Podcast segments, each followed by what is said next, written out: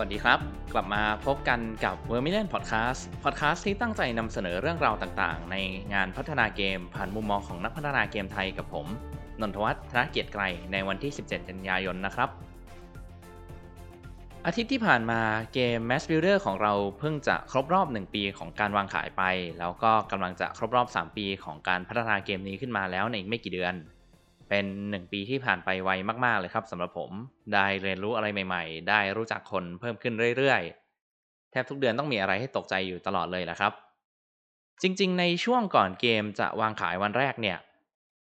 เรามีความกังวลอยู่มากเลยนะครับ ว่าเกม Mass Builder ของเรา มันจะขายได้ไหม ในใจก็คิดว่ามันน่าจะขายได้แหละ แต่เตรียมตัวมาหลายเดือนมันก็มีความกังวลอยู่มาก ไม่ว่าจะเป็นความคิดเช่นว่า เราขายเกมไปเยอะมากแล้วในตอน Kickstarter ไอ้พวกคนที่สนใจก็น่าจะซื้อกันไปหมดแล้วตอนนั้น แล้วยิ่งเราคิดล่วงหน้าว่าเนี่ยห้าปีเนี่ยเกมเราน่าจะขายได้อย่างมากเลยคือ1 0 0 0 0แสนชุดเท่านั้น มันก็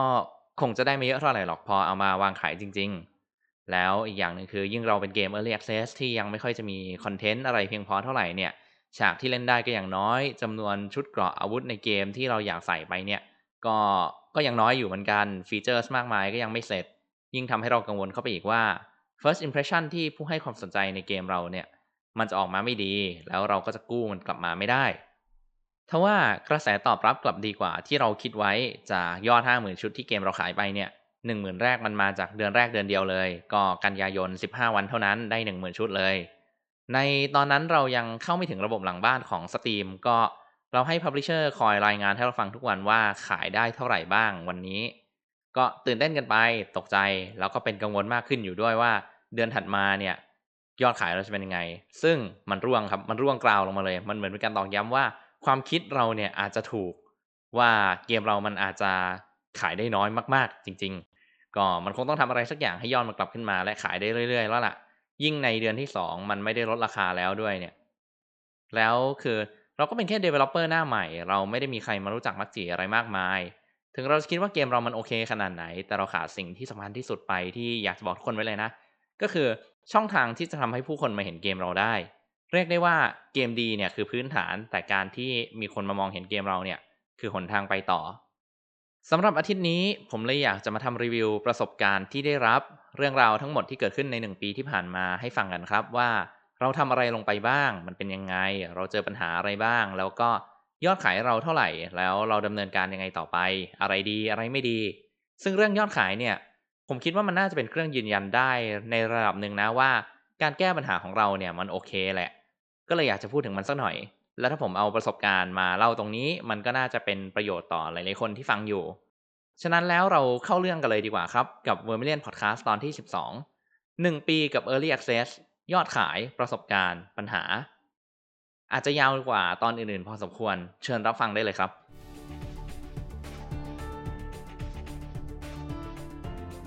ก่อนอื่นเลยเพื่อให้ทุกคนเข้าใจตรงกัน แล้วก็สำหรับใครที่ยังไม่ได้ดูคลิปการฉลองครบรอบ 1 ปีของการวางขาย Mass Builder ของเรานะ ผมก็จะปายอดขายเอาไปก่อนเลยแล้วกันครับ ยอดขายของ Mass Builder แบบหักจำนวนคนรีฟันไปแล้วนะครับ คือประมาณ 50,000 กว่าชุด ตามที่เราได้นำเสนอบอกไปในคลิปครบรอบฉลอง 1 ปีของการวางขายของเกมเรา ผมไม่สามารถพูดได้ว่ามันเป็นจำนวนเงินกี่บาทนะ เพราะว่าอันนั้นมันจะผิดสัญญากับทาง Publisher ของเรา แต่ผมพูดได้แค่ว่า ปริมาณเงินที่เราได้รับหลังจากหักทุกอย่างแล้ว เรากำไรแล้วก็สามารถพัฒนาเกมต่อไปได้จนเกมมันเสร็จแน่นอนครับอย่างที่บอกผมเคยคิดว่าเราจะมียอดขายประมาณ 1 0 0 0 0แชุดภายในเวลา 5 ปี แต่ในวันนี้ที่มันครบรอบแค่ 1 ปีเนี่ย แล้วก็เกมยังอยู่แค่ในรูปแบบของ Early Access เนี่ย เราขายได้ 50,000 ชุดแล้ว โอเค มาพูดถึงเรื่องราวของพวกเรากันดีกว่า ว่า 1 ปีของการวางขายเนี่ย เราทำอะไรลงไปบ้าง อันนี้ผมจะเล่าสิ่งที่ได้ทำลงไปจริง ๆ ในฐานะนักพัฒนาอินดี้ที่มีทุนพัฒนาอยู่แบบจำกัดนะครับ ที่ต้องพูดเช่นนี้ไม่ใช่อะไร ทีมผมไม่กล้าใช้เงินน่ะก็ อย่างแรกที่เราคิดว่าสำคัญที่สุดคือเราทำการตลาดผ่านโซเชียลมีเดียทุกรูปแบบ แล้วก็สร้าง community สร้างสังคมของเกมเราที่มันมีคุณค่า และแสดงให้เราได้เห็นว่า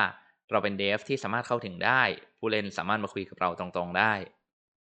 ในส่วนของโซเชียลมีเดียเนี่ยผมพูดด้วยเลยว่าผมเต็มที่กับทุกแพลตฟอร์มมาก ทุกครั้งที่เรามีการอัปเดตอะไร มันจะต้องลงไปในทุกโซเชียลมีเดียของเรา ไม่ว่าจะเป็น Twitter Facebook Steam หรือแม้แต่ตัว Kickstarter ของเราเอง ไม่เน้นไปที่ใดที่เดียว แล้วก็ถ้าเราเจอใครกำลังไลฟ์สตรีมเกมเรา ทีมผมก็จะส่งผมนี่แหละ เข้าไปคุยกับเขา ถึงจะคุยรู้เรื่องบ้างไม่รู้เรื่องบ้าง เพราะบางทีก็เป็นคนญี่ปุ่นนั่งเล่นเกมเรา แต่เราแค่แสดงตัวก็พอแล้วว่าเราสนใจและดีใจนะ ที่มีคนเล่นเกมของเรา ช่วยเขาทำคอนเทนต์ตอบคำถามอยู่เขาสักสินาทีอะไรแบบนี้ก็พอแล้วครับ ก็ มันอาจจะฟังดูธรรมดาทั่วไป แต่สิ่งที่ผมทำไปเกินกว่านั้นก็คือ ผมขายเกมตั้งแต่วันแรกที่มันมีภาพออกมา ขายกระดาษขายไอเดีย ตั้งแต่วันแรกที่โชว์ได้ผ่านโซเชียลมีเดียเลยแหละครับทำไมเราถึงเลือกที่จะขายกระดาษขายไอเดียผ่านทุกช่องทางไปเลย ตั้งแต่เกมเรายังไม่เสร็จยังไม่มีสภาพที่พอจะแบบเอาไปดูให้มันโชว์เท่ๆ สวยๆ ได้ เพราะสำหรับผมสิ่งที่เป็นปัญหาของพวกเราหลักๆ เลยก็คือการมองเห็น พวกเราไม่ได้มีงบที่จะไปจ้างอินฟลูเอนเซอร์หรือสตรีมเมอร์หรือทำสื่อโฆษณาขนาดใหญ่ให้เอาเกมเราไปเปิดแสดงให้ผู้คนจำนวนมากเห็นได้ จะไปจ้างสื่อมารีวิวให้ หรือจ้างเว็บไซต์มาเขียนข่าวให้ก็ทำไม่ได้ครับ สิ่งที่พวกเราทีมพัฒนาอินดี้อย่าง Vermillion Digital ของผมมีเนี่ยคือเวลาครับ เวลาที่เราจะใช้สื่อในมือของเราค่อยๆ กระจายข่าวออกไปเรื่อยๆ ไหลไปทีละเล็กทีละน้อย ให้คนมารู้จักกันแบบปากต่อปากไปเรื่อยๆเนี่ย ให้คนมันเห็นทีละคนสองคนก็ยังดี อย่างของ Mass Builder นี่เราทำ Discord ตั้งแต่วันแรก ๆ ที่ได้ Publisher เลยครับ เราโพสต์ลิงก์ invite Discord ลง Twitter ลง Facebook ทุกอาทิตย์ แล้วเราก็แชร์อัปเดตของเกมเราทีละนิดทีละหน่อยลงไปด้วย เราทำเรื่องนี้ก่อนหน้าที่เกมเราจะวางขายอยู่เกือบปีหรือเกือบ 2 ปีเลยเนี่ยแหละ พอตอนที่ Mass Builder ได้ไปทำ crowdfunding มันก็เห็นผลอย่างมากเลยครับ คือ เรามีสื่อมีคนที่พอจะรู้จักเกมของเราอยู่แล้ว พอสมควร เป็นกลุ่มคนที่มาช่วยผลักยอดวันแรกขึ้นทำให้เราได้ยอดวันแรกอยู่เยอะมาก ก็มีความสนใจมาสู่เกมเรามากขึ้น แล้วก็ดูเหมือนว่าโปรเจกต์จะประสบความสำเร็จ คนอื่นก็เลยกล้าที่จะลงเงินให้กับเกมเราด้วยครับ ผมคิดว่านี่เป็นหนึ่งในสิ่งที่สำคัญที่สุดที่ช่วยเราไว้เยอะ เพราะตอนนี้ Community Discord สังคมชุมชนของเราเนี่ยเป็นอะไรที่มีคนช่วยเหลือเราในการพัฒนาเกมของเราเยอะมากไม่ว่าจะเป็นการตอบรับฟีดแบ็ก การแจ้งบั๊กอย่างรวดเร็ว ช่วยเหลือคนใหม่ๆที่เข้ามาเล่นเกมเรา และที่สำคัญช่วยแปลข่าวของเราเป็นภาษาต่างๆ ออกไปให้ผู้อื่นได้รับทราบด้วย อย่างในคลิป MA ล่าสุดเนี่ย ตอนนี้มีซับภาษาจีนกับภาษาญี่ปุ่นลงไปแล้ว ก็เป็นคนจาก Discord ของเราสองคนช่วยกันแปล คลิปหนึ่งชั่วโมงอะครับก็มีคนช่วยแปลให้ อันนี้เพราะเราสร้างชุมชนมันตั้งแต่วันแรกๆและทำให้เขารู้สึกว่าเขาได้มีส่วนร่วมในการช่วยเราพัฒนาเกมด้วยครับ ในประเด็นเดียวกันผมอยากจะพูดถึงแต่ละโซเชียลมีเดียด้วยที่อยากจะให้ทราบไว้ Facebook ของเราเนี่ยยอดผู้ชมส่วนมากมาจากประเทศไทย ในขณะที่ Twitter นั้นเต็มไปด้วยชาวต่างชาติทั้งจากตะวันตกและตะวันออกอเมริกัน ญี่ปุ่นเกาหลีจีนอะไรพวกนี้ มีเยอะมากครับ ฉะนั้นเมื่อสินค้าของเราเป็นสินค้าที่ต้องขายกับคนทั้งโลก ผมไม่สามารถละเลยอันไหนได้เลย ต้องเต็มที่ไปกับมันทั้งสองอัน เวลาเขียนคอนเทนต์ลง Facebook ก็เขียนแบบหนึง่งเขียนลง Twitter ก็ต้องเขียนอีกแบบหนึง่งมีการใส่แฮชแท็กมีอะไรพร้อม แล้วผมก็ต้องนั่งไล่รีทวีตทุกทวีตที่ผู้เล่นของเราได้ทวีตออกมา ซึ่งอันนี้เป็นผลพวงมาจากระบบเกมของเราระบบหนึ่งที่ส่งเสริมให้ผู้เล่นช่วยแชร์ข่าวครับ ใช่แล้วครับ ตัวโฟโต้โหมดหรือโหมดถ่ายรูปของเกมเราเนี่ยที่เราเร่งเข็นมันออกมาเนี่ย เพราะว่าเราอยากจะทำระบบที่ช่วยให้ผู้เล่นสามารถช่วยขายเกมของเราได้ ซึ่งมันก็ได้ผลจริงๆนะ การที่เขาสามารถเอาอะไรในเกมของเราไปอวดเพื่อนๆ หรืออวดใครต่อใครได้เนี่ย ผมคิดว่านี่เป็นเรื่องหนึ่งที่ทีมผมตัดสินใจได้ถูกมากๆที่รีบทำมันออกมาครับ และแน่นอนเมื่อผู้เล่นช่วยเราแล้ว เราก็จัดการแชร์มันให้เขาพอคนเห็นเราแชร์เห็นเรา retweet ออกไปว่าเกมเราทำอะไรได้บ้าง เขาก็มีความสนใจมากขึ้น แถมที่สำคัญเลย เราใช้แรงน้อยลงมากด้วย เราไม่ต้องมาคอยทำรูปทำของที่เอาไว้ marketing เพราะว่ารูปที่ผู้เล่นเราทำให้เนี่ย มันแสดงศักยภาพด้วยตัวเองแล้วว่าเกมเราทำอะไรได้บ้างครับ และทั้งหมดที่ผมกล่าวมา ผมไม่ได้จ้างใครมาทำให้นะครับ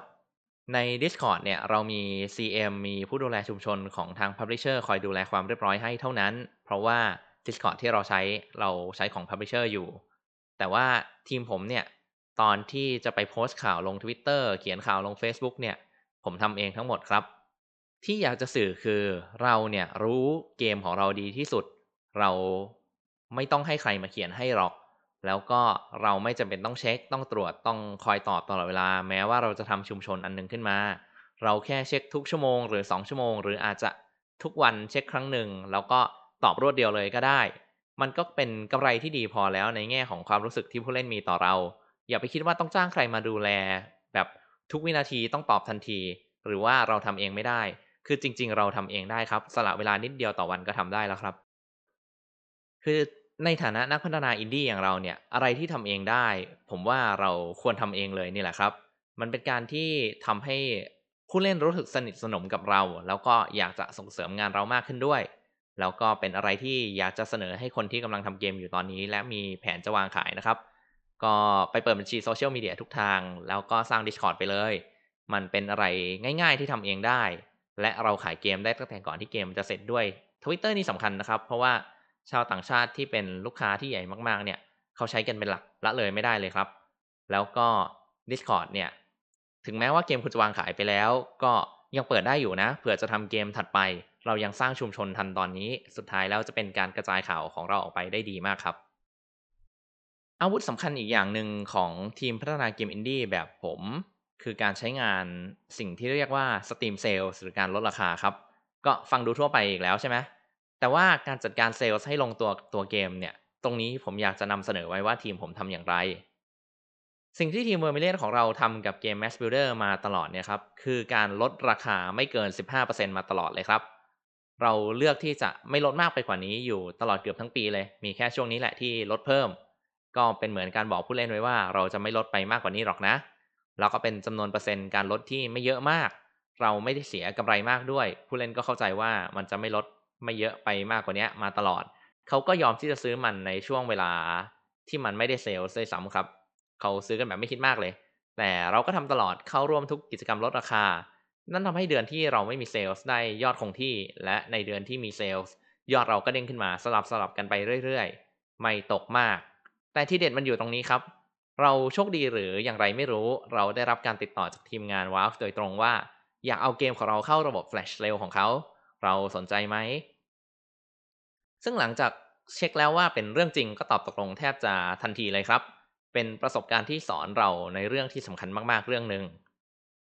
คือในวันที่เราลดราคามากกว่าเดิมในเดือนที่ผ่านมาที่ Steam เอาไป Flash Sale เนี่ย เราได้เพิ่มเปอร์เซ็นต์การลดราคาจาก 15%เป็น 20% และนั่นทำให้ระบบหลังบ้านของ Steam มันมีอัลกอริทึมที่จะทำงานส่งการแจ้งเตือนให้ผู้เล่นทุกคนที่ wish list ทุกคนรับทราบ และตอนนั้น wish list เรามีเป็นแสนคนครับ ทุกคนที่ยังไม่ได้ซื้อเป็นแสนกว่าคนเนี่ยครับ แต่ว่ามีความสนใจในตัวเกมเรา เขาก็ได้รับการแจ้งเตือนว่าเกมเราลดราคามากกว่ารอบก่อนนะ แล้วก็นี่เป็น flash sale 48 ชั่วโมงเท่านั้นนะ ก็คนที่สนใจในเกมเราแล้วยังไม่ได้ซื้อก็จะถือโอกาสซื้อซะเลย นี่เป็นจำนวนที่เราไม่เคยลดลงมาถึง เป็นจำนวนที่เราไม่คิดจะลงมา เหมือนเราได้สร้างความคิดไว้ในหัวคนเหล่านี้แล้วว่ายังไงเราก็ไม่ลง และรอบนี้พิเศษจริง ๆ รีบซื้อเถอะจำได้ว่าเดือนก่อนนี้ยอดมันหลายเท่าของยอดเดือนที่มีการลดราคาปกติ 15%เลยนะครับ ก็เป็นยอดที่ได้มาภายในระยะเวลา 2 วันที่สูงมากทำให้เราตกใจตรงนี้พอสมควรเลย ก็เลยอยากจะมาแชร์ทริคตรงนี้ไว้หน่อย ถ้าให้พูดเลยก็คือถ้าผมมีโอกาสได้ทำเกมต่อไปเนี่ย ผมก็คิดว่าผมคงทำแบบนี้อีกรอบนั่นแหละ ใช้จำนวนลดราคาเท่าเดิม เก็บคนมา wish list ให้ได้เยอะที่สุด แล้วก็หาวันพิเศษเปิดเขื่อนทีเดียวแบบนี้ ผมคิดว่านี่แหละเป็นหนึ่งประเด็นที่ทำให้ยอดขายเกม Mass Builder มันพุ่งกลับมาได้เรื่อยๆ แม้ว่ามันจะไหลลงไปบ้างแล้วตามกาลเวลาก็ตาม เรียกได้ว่าเสถียรจนน่าประหลาดใจเลยแหละครับ และอย่างสุดท้ายที่ผมคิดว่าเราทำแล้วมัน work มากๆเลย คือการที่เราเปิดเผยทุกเหตุผลในการทำหรือไม่ทำอะไรสักอย่างกับผู้เล่นของเรา เราไม่กักไม่โกหกอะไร ถามมาว่าจะทำไหมแล้วเราก็ตอบไปตรงๆเลยว่าไม่ทำเพราะทำไม คือในเส้นทางการพัฒนาเกมเนี่ยการขายมามาปีหนึ่งเนี่ย เราเปิดรับทุกคำถามจากผู้เล่นเลย ก็พยายามจะตอบมันเท่าที่เราตอบได้เมื่อจะเป็นคำถามแบบไหนก็ตาม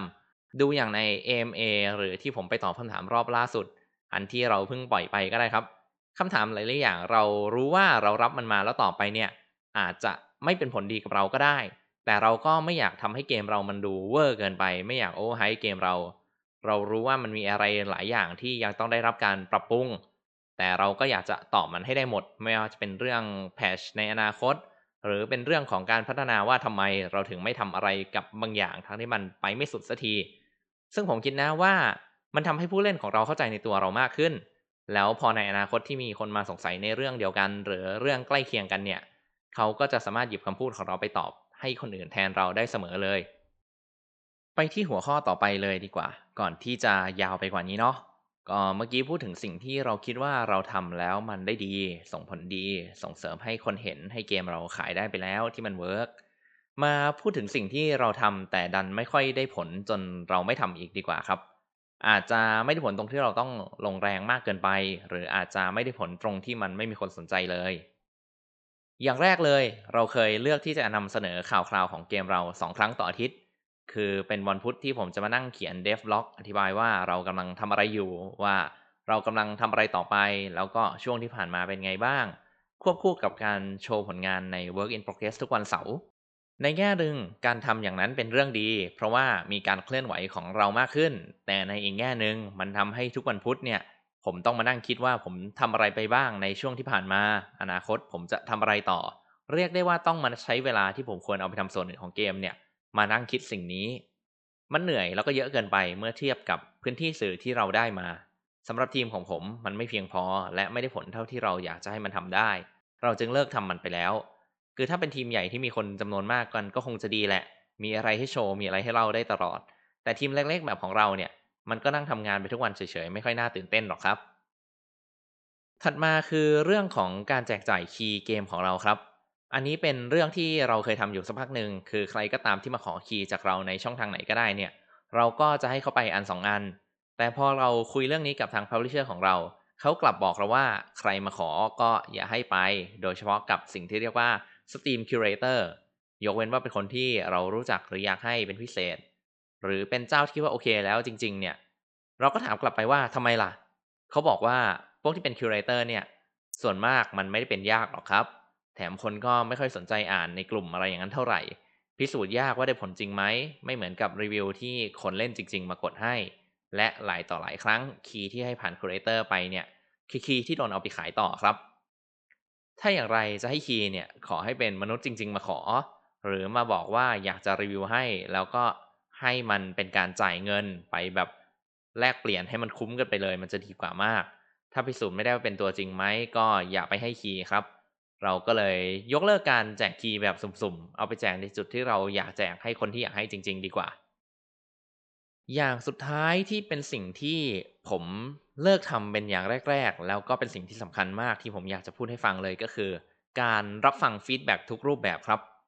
เอ๊ะ นี่ผมกำลังพูดอยู่ใช่ไหมว่าให้เลิกรับฟัง feedback จากผู้เล่นอะด้านบนบอกว่าเปิด community ไว้รับฟังไม่ใช่หรอ คือไม่เชิงอย่างนั้นครับ